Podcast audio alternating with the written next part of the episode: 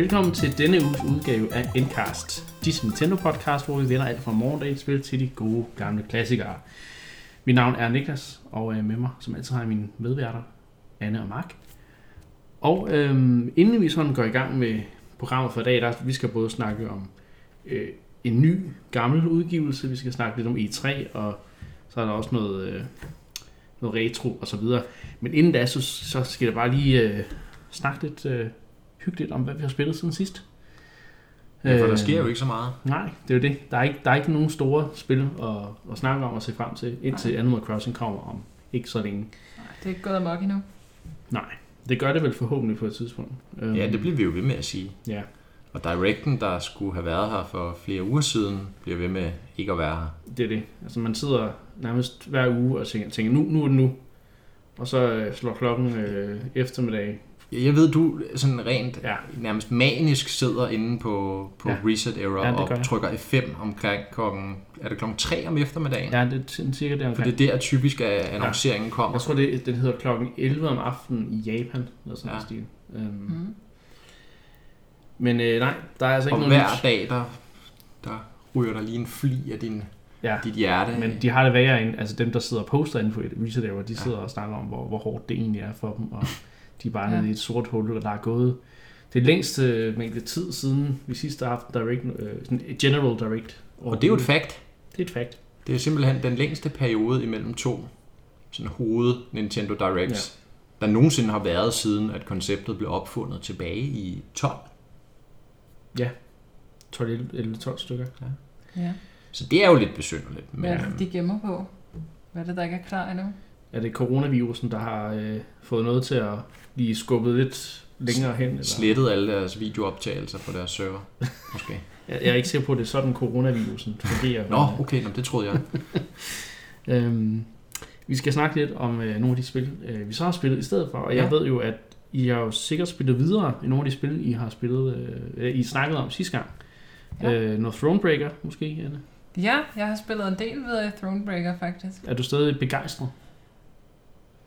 Ikke lige så meget mere, desværre. Det er som om, at det kan også være, at jeg bare er nostalgiker, men det var som Gwent, det fungerede bare bedst i Witcher 3. Okay. Og det er som om, de ikke rigtig tror nok på deres eget koncept. De skal lave alle mulige underlige regler, og man får egentlig ikke bare lov til at bygge sit dæk og spille videre med de kort, man samler ind i løbet af spillet. Det er altid nogle underlige regler og nogle sådan lidt mere puzzle-agtige kampe, i stedet for bare at have sådan grundspillet. Og det forstår jeg egentlig ikke, hvorfor de går så meget op i. Nej, okay. Men altså, det er stadig ganske hyggeligt, og det er en interessant historie, hvis man kan lide Witcher-universet, og arten er virkelig flot og så videre. Og der er også nogle interessante valg, de har prøvet at køre lidt den her stil, som Witcher 3 er meget blevet kendt for, at man skal tage nogle valg, og det er svært at vurdere, hvad det rigtige valg, og det er tit det, der virker som det gode valg, som så ender op med at være det dårlige valg. Mind mig lige om, hvem denne Gwent er. Ja. Gwent er jo ikke en person, som nogen tror. Gwent er jo et kortspil, som blev introduceret i Witcher 3, som minder lidt om krig, snakkede vi også om sidste gang. Det gamle... Glorificerede krig, analoge kort. Ja, glorificeret krig. Ja. Og det er egentlig meget fedt. Men det er måske ikke helt så fedt. Det er ikke dybt nok, eller hvad? Nej, det er lidt for simpelt, synes jeg. Okay. Ja. Så jeg får bare lyst til at gå tilbage og spille Witcher 3 igen, når jeg sidder og spiller det, og tænker... Så hvis I er hoppet på derude, skynd jer at få en refund. Nej, det kan man ikke. Skynd jer at købe Witcher 3, hvis I ikke allerede har det. Ja, det skal man altid gøre. Det skal man altid gøre. Køb det igen. Ja. Har du spillet andre ting i mellemtiden? Ja, jeg savner jo lidt min 3DS faktisk. Nå. Fordi at jeg får ikke rigtig brugt Switchen til det håndholdte, hvor at min 3DS, den var så bare meget mere smart at have med, synes jeg. Altså det er bare at klappe den sammen, og så kan den være i en taske, hvor at med Switchen, så skal man have opladeren med, og man skal pakke med en taske og alt muligt. Det bliver bare lige sådan de 10% mere kompliceret. Det jeg hører, det er faktisk en undskyldning for at købe den nye Switch-model med det bedre batteri. Eller altså light-udgaven? Nej. Nej. Den er opgraderet, så behøver du ikke at oplade med. Nå, det er rigtigt, ja. Men så jeg er blevet nostalgisk omkring min 3DS og har taget et gammelt spil frem. Ja, så gammelt er det jo heller ikke, det er vel 3-4 år gammelt, men det er i Mario og Luigi-serien, Paper Jam Bros. Som måske er et Paper Mario-spil, måske kun 50%. 50% Paper Mario. Ja, er det så 50% så godt, eller hvad? Hvem lavede det? Var det også Alpha? Det var deres sidste spil. Ja, nye, altså originale spil. Ja. Som ikke var et remake. RIP, ja. Indeed. Men altså, deres spil var jo også dalende i kvalitet. Det toppede ligesom med Bowser's Inside Story, og så, som vidt jeg har hørt, jeg har ikke spillet Dream Team Bros, som var efterfølgeren. Og det spillede jeg lidt af. Det var so and so. Ja, og så Paper Jam Bros har jeg kun hørt dårlige ting om også, men jeg er bare gået i gang med at spille det her. Ja. Og det, er det Paper Mario, men lidt mere i stil med Mario Luigi, eller? Ja, altså det er jo stadig det her turbaserede combat, og så det er jo mest i Mario Luigi-stilen, men så er Paper Mario, han står bag ved Mario og Luigi, som står som de plejer at gøre. Men, og de er sådan i typisk sprite-baseret stil, og han har den der flade, helt flade. Ja, han har den helt flade. Men ikke fordi en sprite er også flade. Så Paper Mario er en karakter for sig? Ja. Og det hele det starter med Luigi, han er inde i sådan en gammel kosteskab inde i Peach's Slot, hvor han finder en stikkerbog. Hvad lever han der? Han leder efter sin støvsuger, tænker jeg. Og det var jeg glad for, at du svarede. Ja. Og så kommer der så en masse stickers ud af den her stikkerbog, og det er jo så også en sticker Bowser og en sticker Peach. Ja. Og det er jo ikke så godt, fordi så er der jo dobbelt så meget ondskab i verden, ikke? Når der er 2 gange Bowser. Og 2 gange Peach. Og 2 gange Peach. Man må ikke håbe, de har masseproduceret de der Bowser-stickers. Nej, det er ikke så godt. Ikke umiddelbart i hvert fald. Ja, og så er der så selvfølgelig også sticker-fjender. Mm. Men det er jo det her dejlige turbaserede combat, som jeg savner i andre Mario-spil. Andre Paper Mario-spil specifikt. Paper Mario, Så det virker som et meget hyggeligt spil, og man får lidt den nostalgiske følelse omkring Paper Mario-serien. Som vi jo ved allerede, og lytterne også ved, at den, den bor tungt i dig, Anne. Ja, det gør den godt nok. Så rygter om et nyt kunne være, altså det håber du er sandt. Ja, det håber jeg meget. Ja.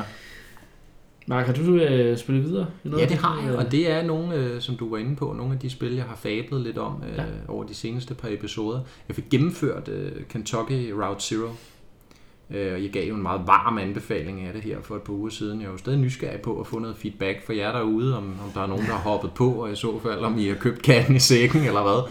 Det er et specielt spil, og slutningen, uden at afsløre, hvad der sker. Lad det være. Jeg vil jo nok sige ja. Ja, okay. Og så er der alle andre. Eller hvad man skal sige. Nej, så er der nok det ved jeg, du kan bare gå ind på YouTube og se kommentarsporet, hvad jeg vil sige. Så er der en del andre, lad os sige det sådan, som synes, at den var ikke værd at vente de mange år på. Og det er jo fordi, at den er, som resten af spillet, mystisk. Meget mystisk. Og den giver ikke, måske, umiddelbart mening i forhold til det, der er gået forinden. Igen uden at sige for meget, så giver den mening, der er nogle tematikker og noget historieforløb, man godt kan ligesom snørkle sig frem til, men igen, det kræver måske, man sætter sig ned og funderer over det, går ind på et forum, læser lidt, hvad andre også tænker, og så kan man stykke noget sammen. Men jeg synes, det var, at det er et spil, du anbefaler.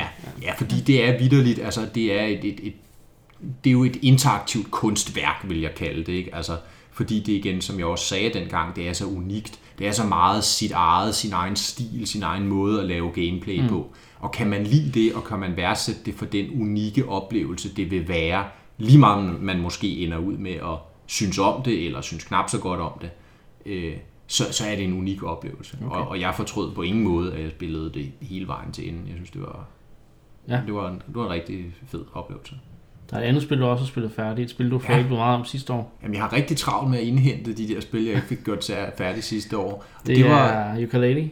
Ja. The Impossible Lair. The Impossible Lair. Og nu lovede jeg jo rent faktisk til The Impossible Lair. Hvis man husker tilbage fra den episode, så er det her Impossible Lair, det er jo som en sidste bane i spillet.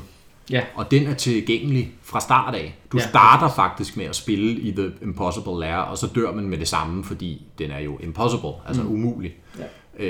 Men så spiller man alle de andre baner i spillet, og får ligesom befrier de her bier, små bier, som kan være et skjold imod, når du bliver ramt. Ja. Og hvis man så samler alt, det gjorde jeg jo, det må jeg jo indse, så havde man så 48 bier til sidst til at nå igennem sidste bane. Okay. Så man kan altså tage 48 slag, og så det sidste slag dør du så på. Ja.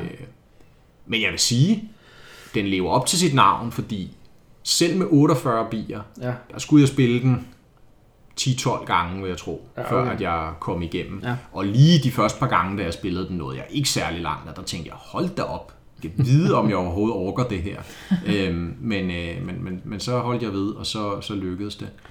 Og jeg har også læst, godt husk nu, da jeg spillede den, at jeg har læst en del sådan. Jeg tror, der er en del, der mener, og det kan jeg godt forstå, at sidste bane er simpelthen for svær. Mm. Altså selv hvis du har samlet de der 48 bier, det maksimale antal, du kan have, så er den meget vanskelig. Ja.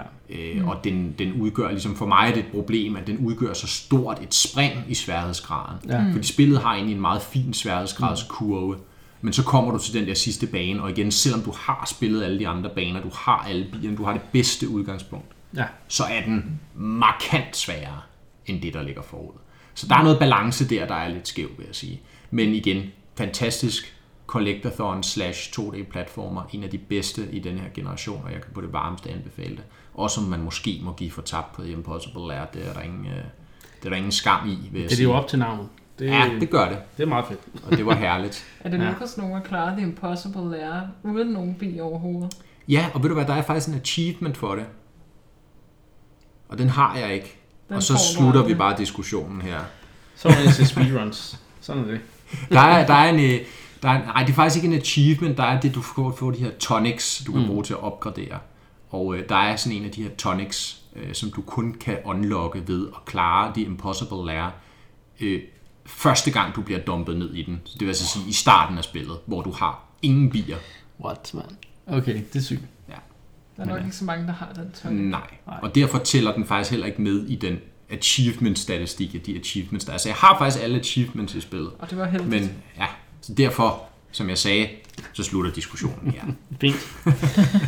Altså, jeg har jo ikke spillet så meget nyt, fordi jeg er ret kræsen, når det kommer til de her nye udgivelser, der har været i januar, februar til videre. Jeg har også været sløjt, ret at sige. Du spillede Alien jo. Jeg spillede Alien, som kom i slutningen af 19, som jeg jo faktisk også var glad for, men der var lige nogle, hvis man kigger på min stream, så har jeg haft nogle frustrerende øjeblikke, især i slutningen, hvor jeg synes, at sværhedsgraden den lige pludselig bare stiger helt abnormt, fordi man, at antallet af fjender lige pludselig gør det meget sværere. Ja. Så har jeg ikke sagt... det bliver lidt mere aliens end alien. Det gør det. Og jeg tror også, som jeg snakker med dig om, Mark, off mic, eller uden mikrofon på, der, altså det er et spil, der er lidt for langt, ikke? For, altså, det kunne godt være cuttet nogle timer ned. Ja, der er mange døde perioder faktisk, både hvor man kan sige, Alien ikke er der, men også bare hvor at gameplayet sådan lidt kører meget i ring, og det er det samme, man render rundt og laver lidt for længe ad gangen. Præcis, der er ikke så meget nyt, kan man sige. Så det er jo sjældent, kan man sige, man taler om det her med, at spillet kunne rent faktisk, men, og det mener jeg, have gavn af at være kortere, ikke? Måske i virkeligheden 5, 6, 7 timer kortere, så ville det være sådan mere kondenseret sådan. Ja, en mere ren alien-oplevelse. Ja, præcis.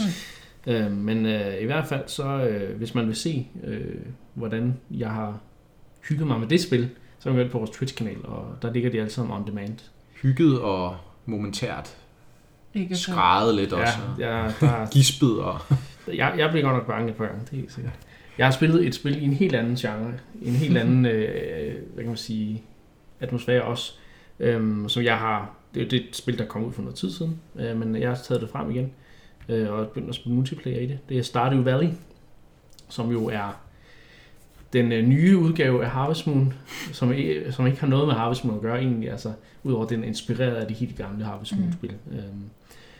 Og jeg synes faktisk, at Stardew Valley er på mange måder bedre end de gamle Harvest Moon-spil. Altså som om de som har taget, altså der er meget love letter, eller kærlighedsbrev til genren og så videre, men som om de som også har taget det til nye niveauer.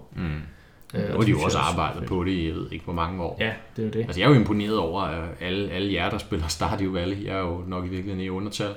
Min kæreste spiller også enormt meget Stardew Valley. Altså, der stadig er ting at lave åbenbart i spillet. Altså, det er stadig altså, for mig er det jo det der med at starte forfra og gøre det igen, og prøve at gøre det hurtigere og sådan set. Jeg, nu begynder jeg at spille med min kæreste, fordi det er noget langdistance, så er det rimelig fedt at have nogle online-spil og spille sammen. Og Stardew Valley er bare perfekt til det, fordi det er totalt chill, og man kan også ligesom sætte nogle mål og sige, nu skal vi have det her bundle klaret inden den her dato og sådan noget ting.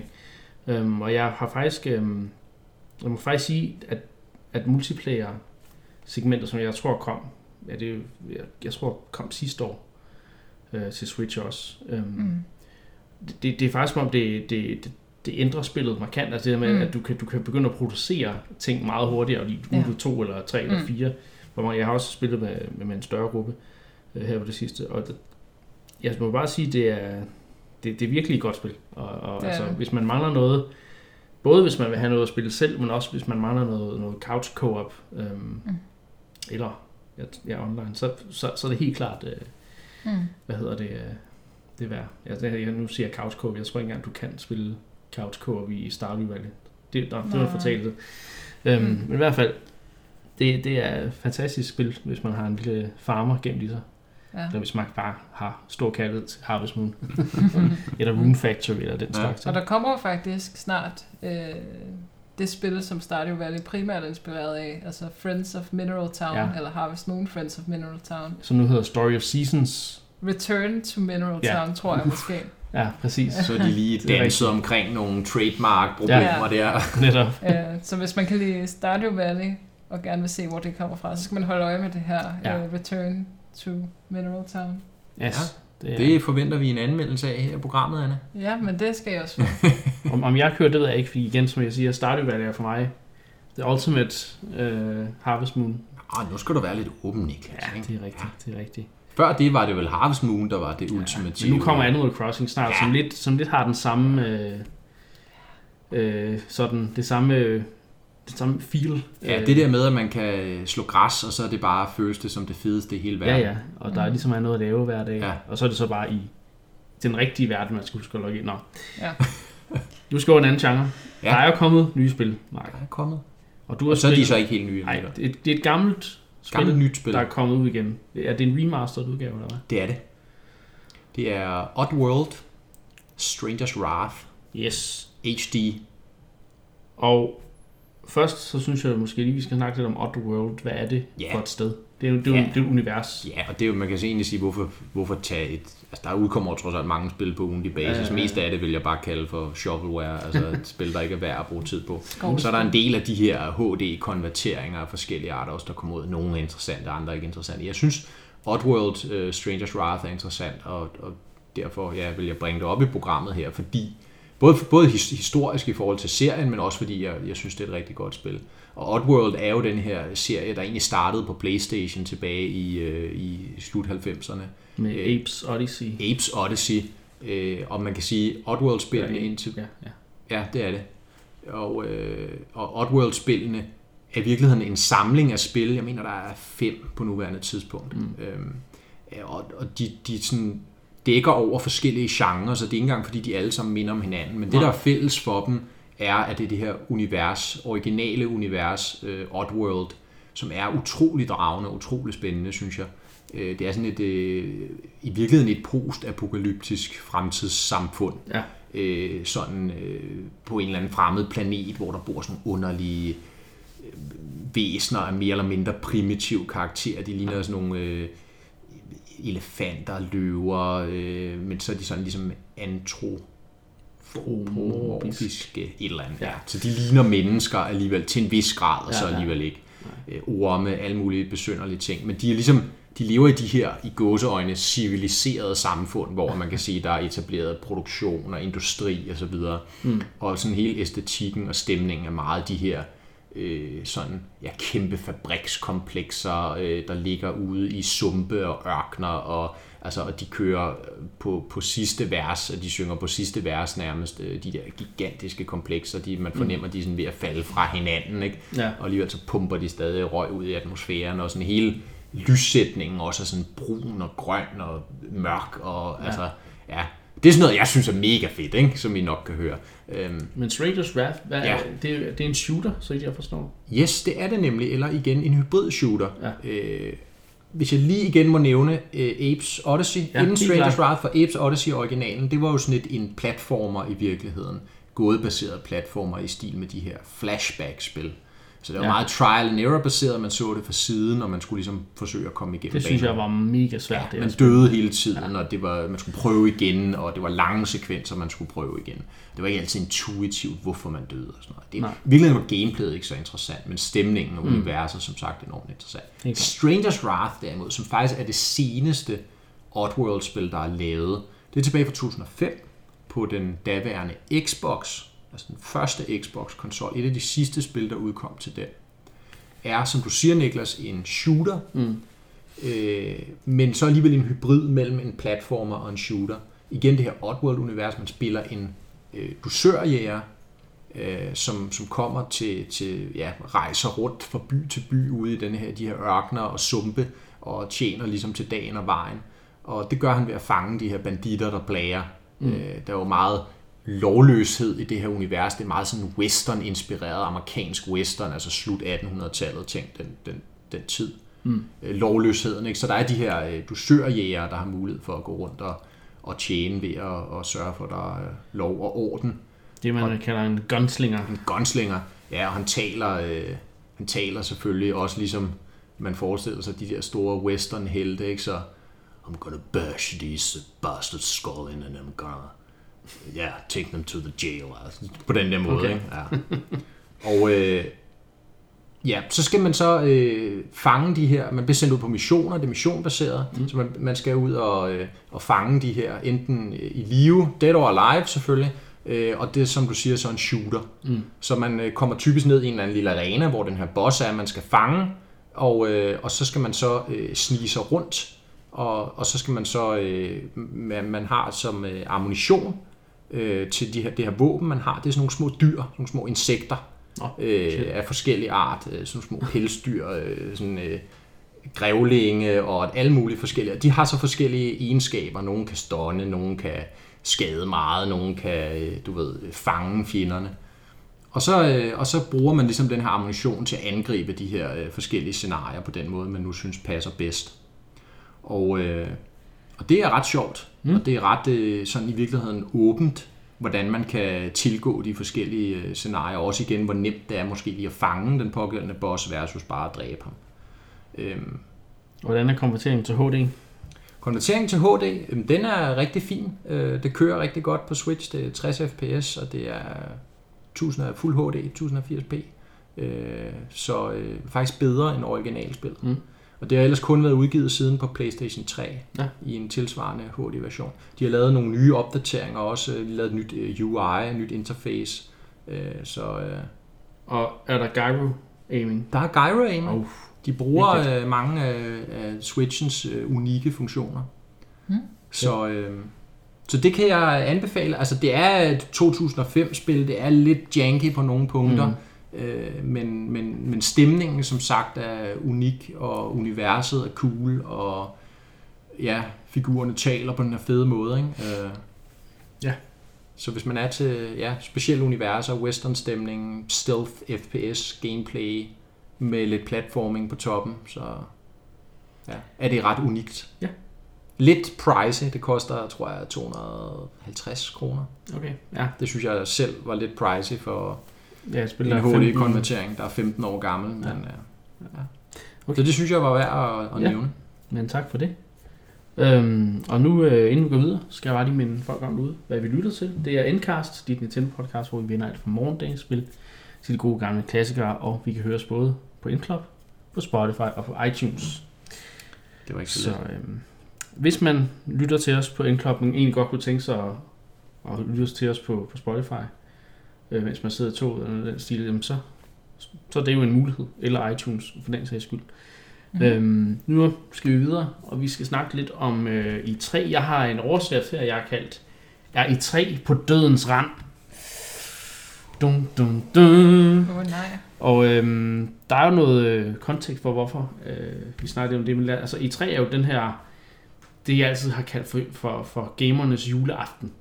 Altså det er sådan en periode, hvor en uge, hvor alting bare står stille, og hvor man kun, for mit vedkommende, det kun handler om spilannonceringer og spekulation i, hvad kommer der, og hvad kommer der ikke, og man sidder og gransker alle interviews, der kommer efterfølgende for nye detaljer om de her nye spil, der kommer.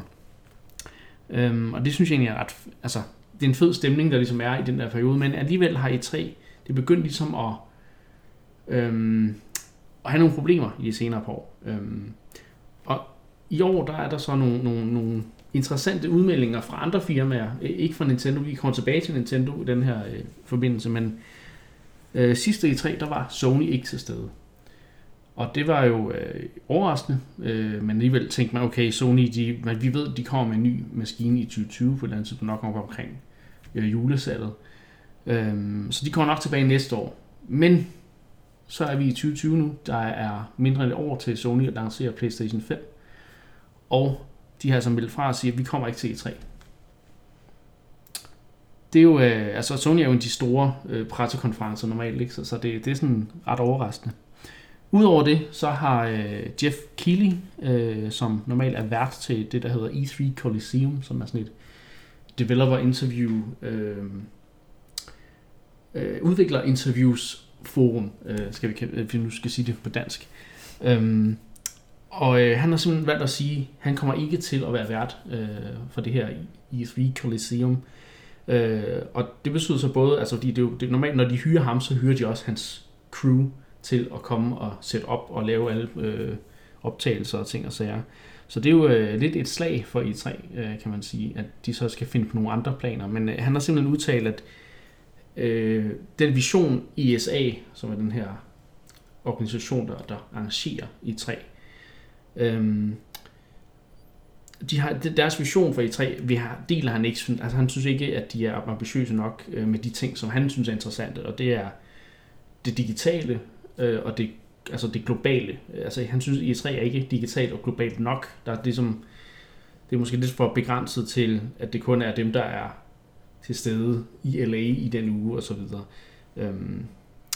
Ja, så er der jo så også lige det faktum, at manden han har sit eget gameshow om efteråret der hedder Game Awards, det. Som han jo sikkert gerne vil gøre til en ny E3 eller noget, der minder om det. Ja, altså han laver jo mange spilannonceringer i det show, og det kan godt være, at der er nogle interesser der konflikter lidt. Det kan man godt læse lidt ind imellem linjerne. Ja, det vil være underligt andet i hvert fald, kan man sige, hvis han tænker på sig selv.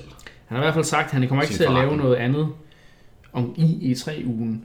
Det har ikke hans plan endnu i hvert fald, det kan sagtens være, der kommer noget senere, men han kommer til at lave noget. Han plejer altid at holde noget med jeg tror, han er med til at holde nogle møder, hvor udviklere ligesom, hvor nogle bestemte folk kan komme og prøve nogle udviklerdemoer og ting og sager i måneden før eller sådan en stil. Men udover alt det her, så er det jo også sådan, at de senere år, der har både Xbox og EA ligesom rykket sig ud af E3. Altså, jeg kan ikke huske, hvad det er. Er det Anne? Nej, det er ikke Anaheim. Hvad hedder det? Det er Convention Center, der ligger i LA, som E3 altid afholdes i. Mm. Der har Xbox nu, de holder deres pressekonference nogle gader væk i et andet, altså det der hedder Microsoft Theater eller sådan en stil. Jeg kan ikke huske det. Og EA, de har deres helt eget event nu, der hedder EA Play, som kører sådan sideløbende med E3. Mm. Hvor de også holder deres konferencer, hvor alle deres stande står. De har faktisk slet ikke showfloor plads på E3's grund. Det har Xbox vist stadigvæk, så vidt jeg forstår. Så det er jo interessant, at det virker som om E3 ikke helt er fundamentet ryster lidt eller vakler lidt. Det må man sige. Altså det er som om de største spillere ligesom begynder at tage afstand fra det, også fordi igen det nok handler om det her med, at jamen for det første så er der mange nyheder i den der uge i 3 ugen. Altså man kan nemt ens annoncering kan nemt blive druknet i noget andet, fordi der er så mange ting. Ikke? Og så hvis vi lige skal vinkle hen på Nintendo, så har de jo for mange år siden faktisk taget et andet approach til E3. De har netop gjort det, som Keighley her efterspørger. De har taget det digitale, globale approach, hvor de ligesom har en direct, og de har nogle treehouse-event. De har selvfølgelig også plads ude på gulvet på E3, hvor journalister og de få... hvor de jo i virkeligheden gør mere ud af det, end de andre firmaer også, fornemmer man med de her meget flotte scener, de kulisser, de bygger op til. Installationer nærmest. Så de er bestemt stadig til stede on-site. Men de har ikke nogen præsentation af den sidste sådan pressekonference, de havde. Det var i 2012. Ja. Da var det Wii U. Wii U-præsentationen, som jo gik helt galt, må man sige. Ja, der jeg husker noget med Nintendo-land, der skulle være det nye Wii Sport, som ikke helt... Som jeg synes, det er et fremragende interessant spil, men det var bare ikke lige så fængende, som Wii Sports var. For ja, og der var tvivl om, var det overhovedet en konsol, eller var det bare en controller, og de snakkede ikke rigtigt om den der ting, der lå bag ved controlleren, om det var en Wii eller ej. Det var meget mærkeligt. Ja. Men så begyndte de ligesom at holde Nintendo Direct, som er ligesom det er det første, der sker på Nintendos E3, udover de turneringer, de så også har holdt. Og så kommer der de her 3 dage under E3, hvor der var Treehouse Streams, hvor man får lov til rent faktisk at se, hvordan de her nye spil, de fungerer, og der er interviews med nogle... Ja, længere gameplay-sekvenser, interviews med udviklerne, det har jo været et fantastisk... Og vigtigst af alt, det er direkte til forbrugeren. Ja. Der er ikke noget filter med, det skal igennem et presse... altså, der er ikke nogen, der skal skrive artikler eller den slags mere til E3. Det er bare direkte ud. Og der er jo både fordele og ulemper, det kan man sige. Men der kan man jo så også igen sige, at hvis det er den vej, tingene går, og det er det, vi i virkeligheden ser, at det er så grunden til, at E3 måske lider en langsom død, som er det, der kunne synes at være i kortene lige nu. Jeg vil ikke være overrasket over, tiden er simpelthen løbet fra den form for trade shows, fordi i dag er det et altså skuer man globalt hele tiden og på daglig basis, fordi vi har internettet, vi har det digitale til at... Så firmaerne kan komme ud med deres budskaber, lige når det passer ind i deres, kan man sige, kalender. Og de kan vælge et tidspunkt, hvor der ikke nødvendigvis er så mange andre, der kommer med nyheder. Så jeg tror, det er naturligt. Ja. Helt klart billigere. Ikke? Det er jo billigere, ikke? Altså, jeg er jo glad for også, at de forlod de der pressekonferencer. Jeg kan huske, mange var meget fortørnet over det. Tilbage i 12, at Nintendo begyndte at lave de her præsentationer, men altså, nu er det jo bare åbenlyst Sony, der ikke gider at være med længere, og basically har adopteret Direct-formatet til State of Play, eller aka PlayStation Directs. Ja, præcis.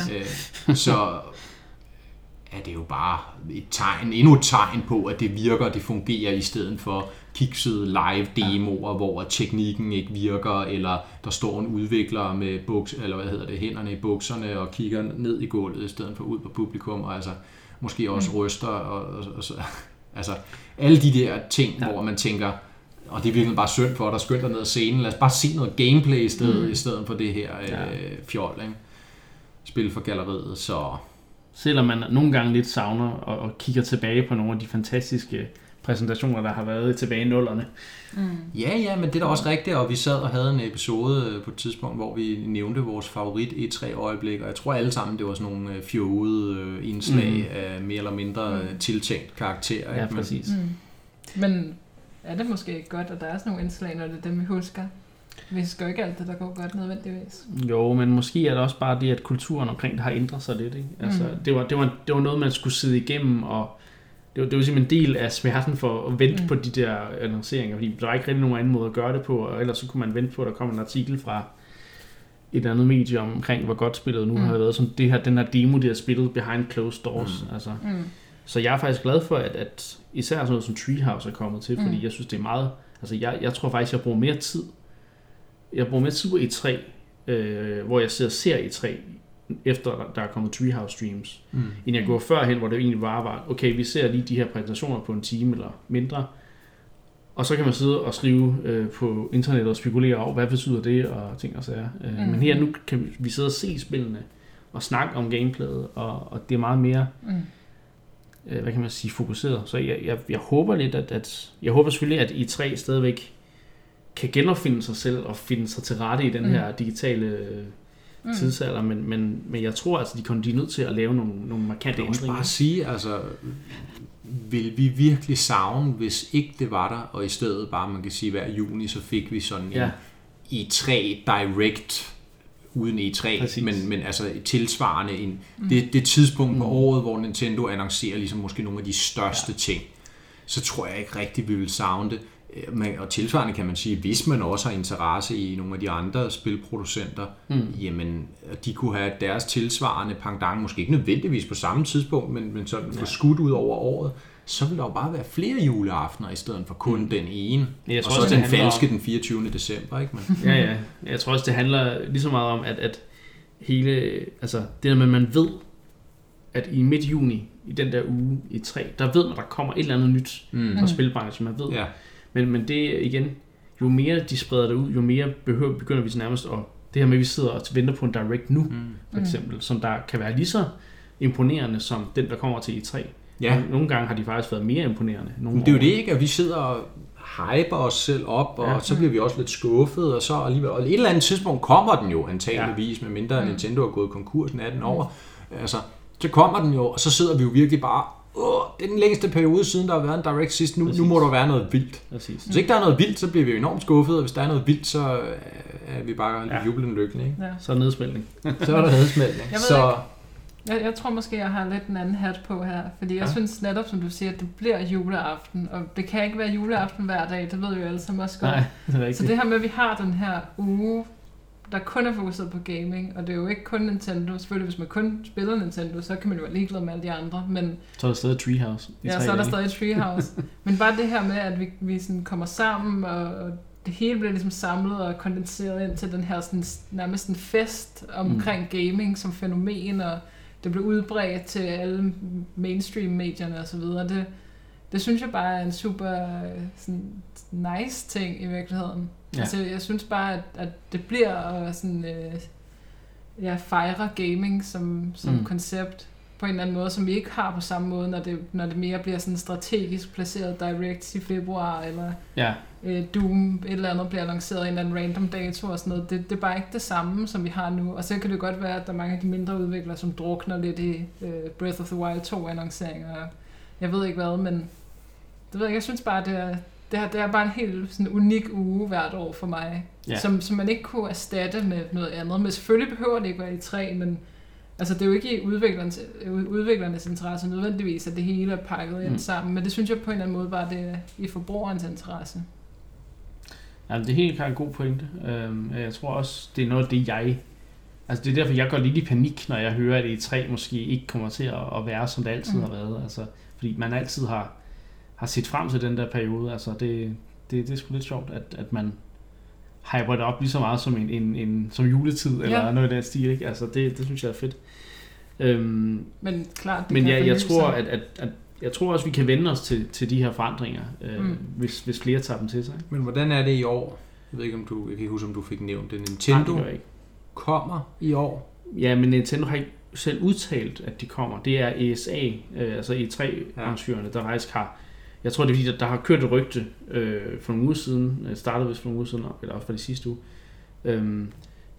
hvor at det kom frem, at Nintendo havde ikke endnu sagt, om de kom til E3, så folk begyndte at tænke, nej, er det både Sony og E3, Sony og Nintendo, der ikke kommer til E3, eller hvad. Men ifølge ESA, der skulle Nintendo altså være bekræftet til at komme med. Så nu må vi høre, hvad Nintendo selv siger, når de nok lidt her til foråret begynder at snakke om, hvad deres planer er til E3. De plejer jo at lave sådan et tweet med sådan en fed lille grafik, hvor der står, det her det er de turneringer, vi har i år, det her det er, hvornår der er vores Direct, og så er der Treehouse. Ja, også nogle gange jo, hvad indholdet kommer til at være, eller noget af indholdet i hvert fald. Ja, de har jo, da det var Breath of the Wild, det hele handlede om, der udtalte de jo det, at det er jo det hovedsageligt, de kommer til at snakke om.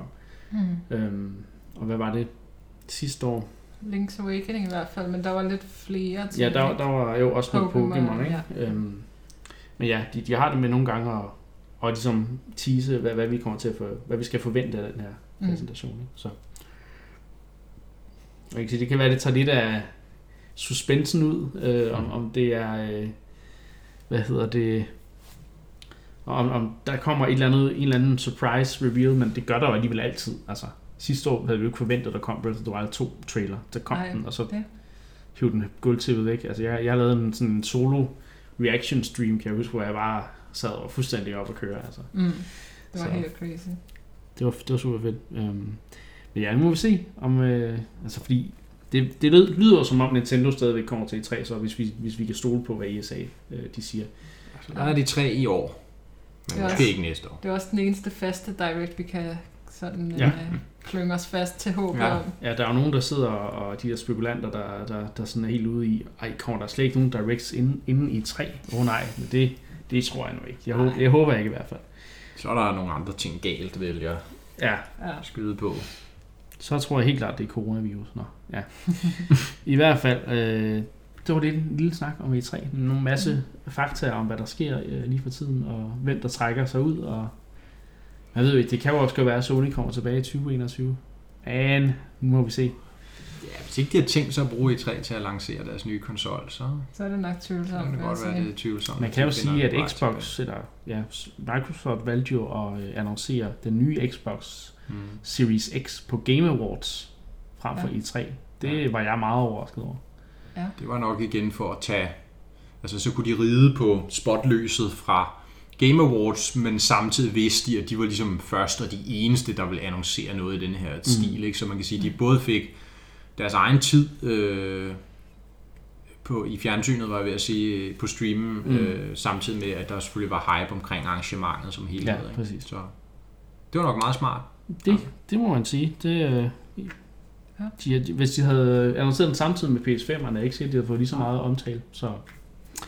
Nå, vi skal videre i programmet. Der er lige et til emne, inden vi går i retro-mode. Mm-hmm. Og det ved jeg ikke så meget om, Mark, men det kan være, at du har nogle... Eller det kan være, at I begge to har nogle detaljer. Nintendo PlayStation. What? Som jeg tror, vi nævnte også for noget... Siger du? Tid siden. Ja, Nintendo PlayStation. Hvad er det for noget? Det er jo åbenbart, der er en eller anden prototype, der er blevet lavet dengang, hvor Nintendo og Sony, de stadigvæk snakkede sammen. Tilbage i start 90'erne? Ja, midt 90'erne ville det have været, eller start, det ved jeg sgu. Ja, må det ikke prototypen er for... Ja. Men der er i hvert fald en prototype, der er blevet lagt på auktion af den her Nintendo PlayStation. Ja, den blev fundet. Jeg kan ikke huske, hvornår det var, den blev fundet. Var det sidste år eller forrige år? Jeg kan godt huske, at da man skrev om, den var blevet fundet. En af de her få overlevende eksemplarer af en... Hvad kaldte du den? Nintendo PlayStation? Det tror jeg nok, det er den hedder. Som jo ligner en Super Nintendo med noget Sony-branding på. Og det skulle have været den maskine, som de lavede sammen, i stedet for at... Sony så gik ud og lavede deres egen PlayStation. Ja. Og det er jo, som vi har snakket om, der er nok nogen hos Nintendo, der den dag i dag måske fortryder, at de ikke var samarbejdsvillige dengang. Ja. Men sådan er det jo nogle gange. Man vinder en gang imellem, og så taber man en gang imellem. Ja. Der tabte de. Nå, men den her prototype, den er blevet sat til salg. Og den er allerede op på, jeg tror, der over $400,000. Og det er vist nok, hvem er det, han hedder? Palmer Lucky. Som er kendt fra Oculus Rift. Opfandt Oculus Rift. Så nogen mener, han stjal det, men der var alle de her retssager ting og sager. Men det var han er blevet fyret for Oculus og Facebook, og nu drifter han lidt rundt. Jeg ved faktisk ikke præcis, hvad han laver nu. Men... Du mener jo ikke, han rifter lidt rundt? Drifter. Oculus Rifter. Ja. Ja. Men han er, Oculus Rift var jo en af de første VR, sådan moderne VR-ting, der kom ud. Ja. Anyway, han har i hvert fald tænkt sig at købe den der... PlayStation. Sony PlayStation. Det er ham, der har det højeste. Nintendo PlayStation. Det er ham, der ligger højst lige nu. Og hans plan med det er åbenbart, at han gerne vil preservere de her... Bevare. Tak. De her... Det er jo retro hardware artefakt af en eller anden art. Ja. Som Indiana Jones ville sige det. It belongs in a museum. Præcis. Og det er jo, kan man sige, nok det mest positive tænkelige scenarie i hvert fald. Det er rimelig nobelt. Altså. Han påstår, det er noget i den duber, han vil bruge den til, hvis han jo nok, eller når han køber den. Ja, præcis. Må ikke, han har penge nok til at købe den, lige meget hvor meget det kommer op på, men... Lige meget, han er blevet fyret for... han solgte jo firmaet der, ikke? Så det, til Facebook, så det, han er nok god for et par millioner eller milliarder. Det er bare sjovt, at den eksisterer i det hele taget, og at den nu... Der er nogen, der giver så mange penge for den, ikke? Altså, det... Ja, fordi så altså, vidt jeg forstår, der er ikke rigtig nogen spil til den. Nej. Eller altså... Jeg ved ikke, om den egentlig bare afspiller Super Nintendo-spil. Det kan være, I lytter og ved det derude, så må jeg gerne skrive det til os. Men ja, men selvfølgelig, altså hvis man har penge nok, så er det jo virkelig en hellig graal af sådan mere obskur, men absolut interessant gaming-historie. Ja. Og ja, det, altså, selvom jeg ikke bryder mig så meget om det her Parmaloggi, der er noget politisk der, hvor jeg synes, han træder lidt ved siden af. Det behøver vi ikke snakke om, men... så kan man sige, at det er måske bedre, at han vinder den, og så på en eller anden måde gør den tilgængelig for offentligheden, end at det er en eller anden privat samler, der vinder den, og så vil den så bare for evig tid stå i en eller anden privat samling og være gemt væk fra alle andres øjne. Indtil den bliver solgt videre. Sådan er det jo typisk med nogle af de her ting. Ja, det er så... ja, det er spøjst, og det synes jeg lige, vi skulle have med. Nu er det pludselig til retro. Ja. Og vi har jo kredset meget om Nintendo 64 på det seneste. Ja. Så det skal vi ikke snakke om i dag. Nej, man bliver aldrig helt træt af at snakke om Nintendo 64. Til Christians måske frygt skal vi ikke snakke om Nintendo 64. Nej. Vi skal snakke om... nu falder antallet af lytninger drastisk. Ja. Vi skal snakke om Super Nintendo til gengæld, så kom lige tilbage. Ja. Et spil, der i Europa hed Kirby's Fun Pak, da det kom ud. Ja. Men som det var også sjovt. Mere sådan i gængs tale hedder Kirby's Fun Pak. Kirby Superstar. Nå. Jeg tror kun, det er dig, der holder fast i det der Fun Pak. Det hed det i PAL. Ja, det er rigtigt. Ja, Superstar, Kirby Superstar. Final Fantasy 6 hedder også Final Fantasy 3 i US. Så har jeg lyst til at sige Superstar Saga, men det er jo så Mario Luigi og ikke Kirby. Ja. Så Kirby Superstar hed det i USA. Ja.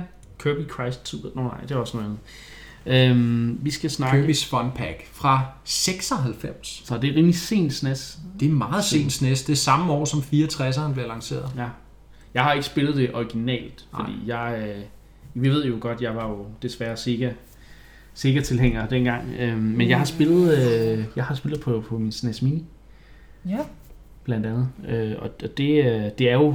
et af de der Kirby-spil, der bare er altså Kirby gange 100. Altså det nu siger du et af de der Kirby-spil. Jeg vil vende det om og sige, det er Kirby-spillet.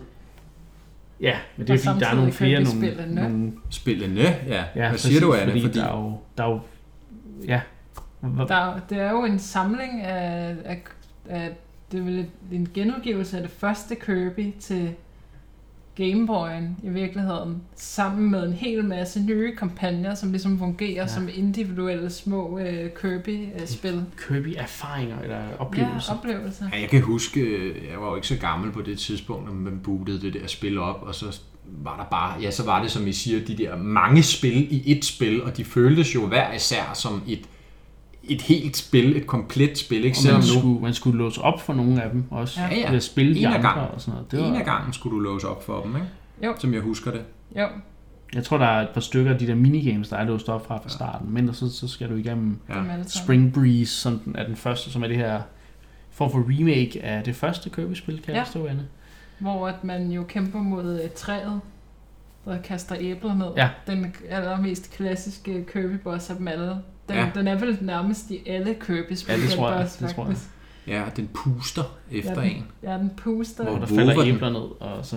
Der falder æbler ned, og den puster efter en. Og der kommer vist også nogle metal-spikes ned engang. Okay, så altså bliver det lidt alvorligt. Ja, og den puster... Ja, det er i hvert fald...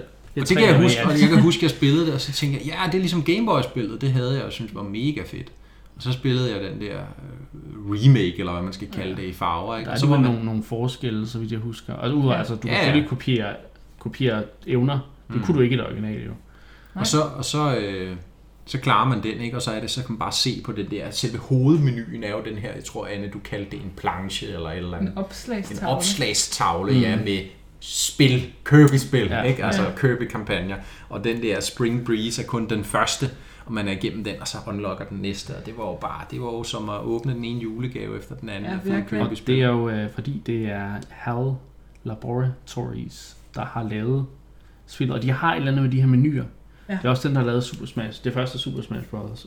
Ja, det er jo vores gode ven, den udødelige, eller evigt ungdommelige Sakurai.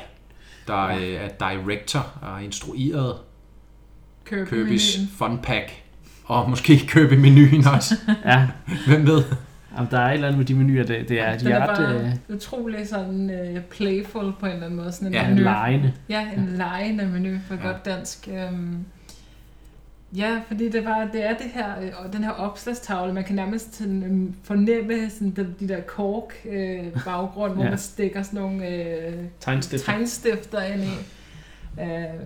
Og der bliver hængt flere og flere Kirby-eventyr op, og det er jo nogle ret forskellige Kirby-eventyr faktisk. Der er jo et Metroidvania-Kirby-eventyr i et af dem, den her. Det er den, der foregår i minen. Ja, helt mine. Amazing Cave Adventure, eller noget i den stil, tror jeg den hedder. Kirby's Amazing Cave Adventure. Ja, noget i den dur. Ja. Der er en bane i Super Smash Bros. Ja. Der har de lavet, jeg tror der allerede var i for Wii U, der var sådan en bane, der er baseret på det spil. Så det. Men en af mine hadebaner jo. Nå, men Metroidvania, og så er der jo så et lille racerspil, der er Gourmet Race, hvor man jo skal løbe om kap med ingen anden end King Dedede. Skal man også spise om kap? Man skal løbe og spise på samme tid, selvfølgelig. Ja. Altså, der er også en hård... selvfølgelig, Kirby, han kan spise alt. Ja. Men King Dedede, han er også... Han har spist alt. Ja. Fordi han er jo større. Ja. Ja. Men, han har også en ubeskrivelig sult. Men det stopper jo ikke der, så er der den her kampagne, hvor man skal kæmpe mod den her fugl, der hedder Dynablade. Mm-hmm. Og der er den allerfedeste kampagne jo, hvor at den måske sejeste købefigur efter King Dedede, Meta Knight, opstår. Det må vel være første gang, vi ser ham. Ja. Jeg er ikke helt 100, om han måske er med i et af Game Boy-spillene. Han er ikke med i originalen.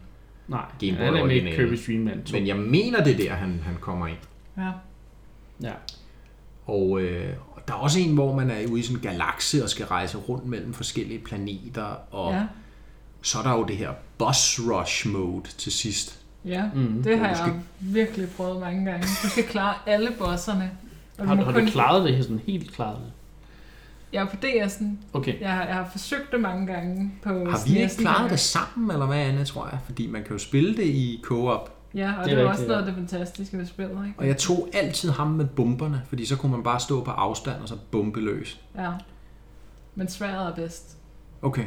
Enig. Men altså, det sjove ved Superstar-Fun Pak er jo, at jeg kan ikke huske, at jeg har set flere Kirby-evner i et spil. Jo, måske nogle af de der andre, der er kommet til GBA og DS senere, men altså i Superstar, der er nærmest alle former for copy abilities i det spil. Det er vel i virkeligheden stadig det Kirby-spil, som alle andre Kirby-spil kigger mod. Altså, der er sket den største sådan, kan man sige,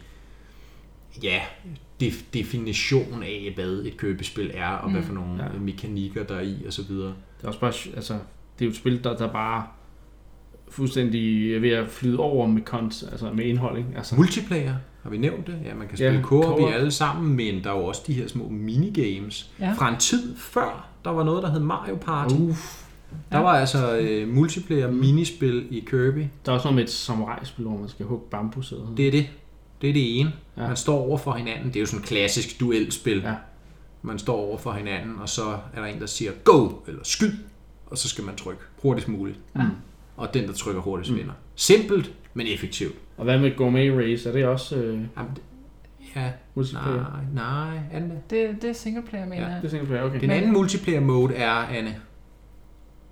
Ja, hvad fanden hedder det? Det her... Cosmic Punch, eller sådan noget. Comet Punch. Hvor man skal slå hele planeten i to med verdens sygeste karate chop. Ja. Hvor man... der er 3 forskellige sliders, man skal time helt perfekt. Ja. Og så kommer der så en visuel repræsentation af sådan den her stjerneplanet, man befinder sig på, og så kommer der en revne x antal procent ned af stjerneplaneten, alt efter hvor godt man har ramt. Og det er altså nogle af de mest intense multiplayer-oplevelser, jeg har haft i min barndom, vil jeg sige, at ramme de der 3. Ja, der er utrolig meget nuance i at lave den helt perfekte timing, og du ved, man kommer helt så tæt på at kløve den der planet i 2. Og det er jo sådan, altså det er jo på samme tid, man gør det, og man kan selv vælge, hvor lang tid man vil bruge på hver øvelserne, og man Altså, der er virkelig meget sådan psykisk spil i det også mod ens modstander.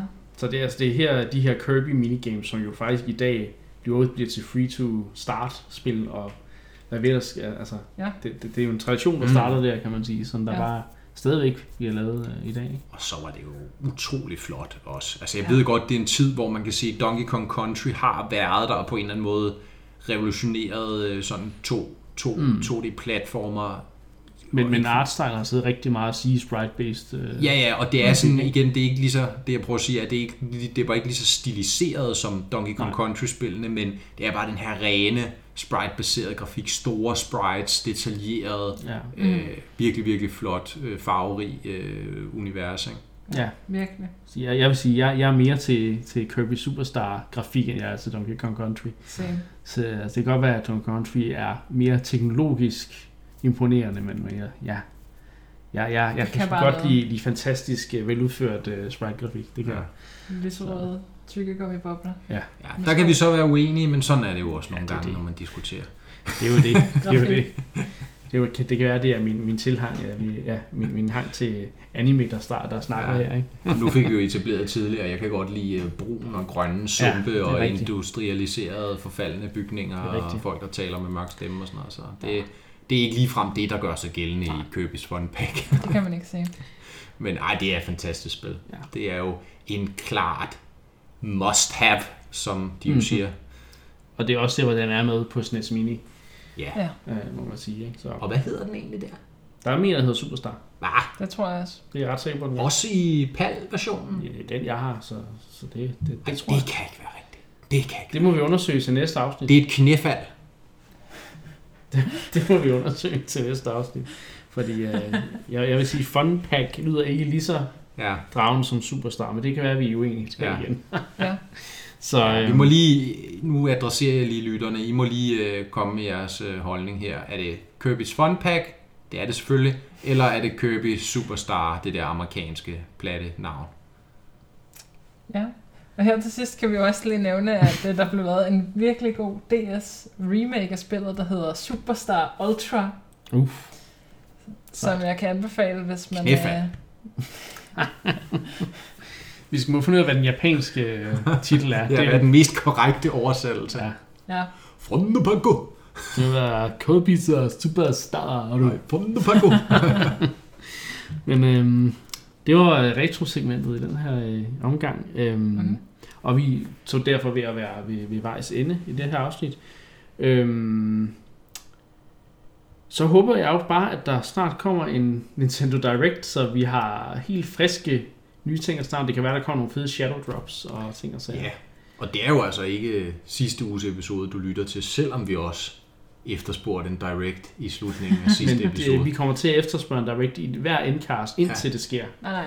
Bare vent til Animal Crossing kommer, så er der jo ikke andet i livet. Nej, det er rigtigt nok.